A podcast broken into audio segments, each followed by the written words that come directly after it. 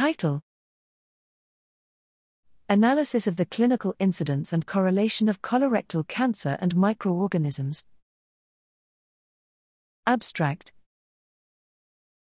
In this single institution retrospective medical record review, patients diagnosed with colorectal cancer from the years 2018 to 2022 were evaluated to distinguish an associative linear relationship between diagnosed colorectal cancer and a positive result for the presence of a microorganism.